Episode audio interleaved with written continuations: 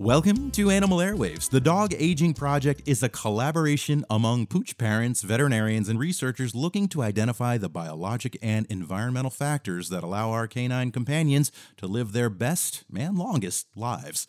The project is following tens of thousands of dogs for 10 years and announcing some of their findings along the way.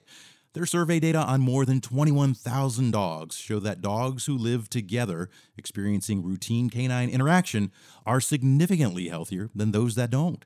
Other factors, such as living in stable neighborhoods, in homes with greater financial stability, and with older adults, lead to better health outcomes too. But these factors have only about one fifth the impact of canine socialization. It looks like our dogs know what's good for them when they rush to play with fellow canines.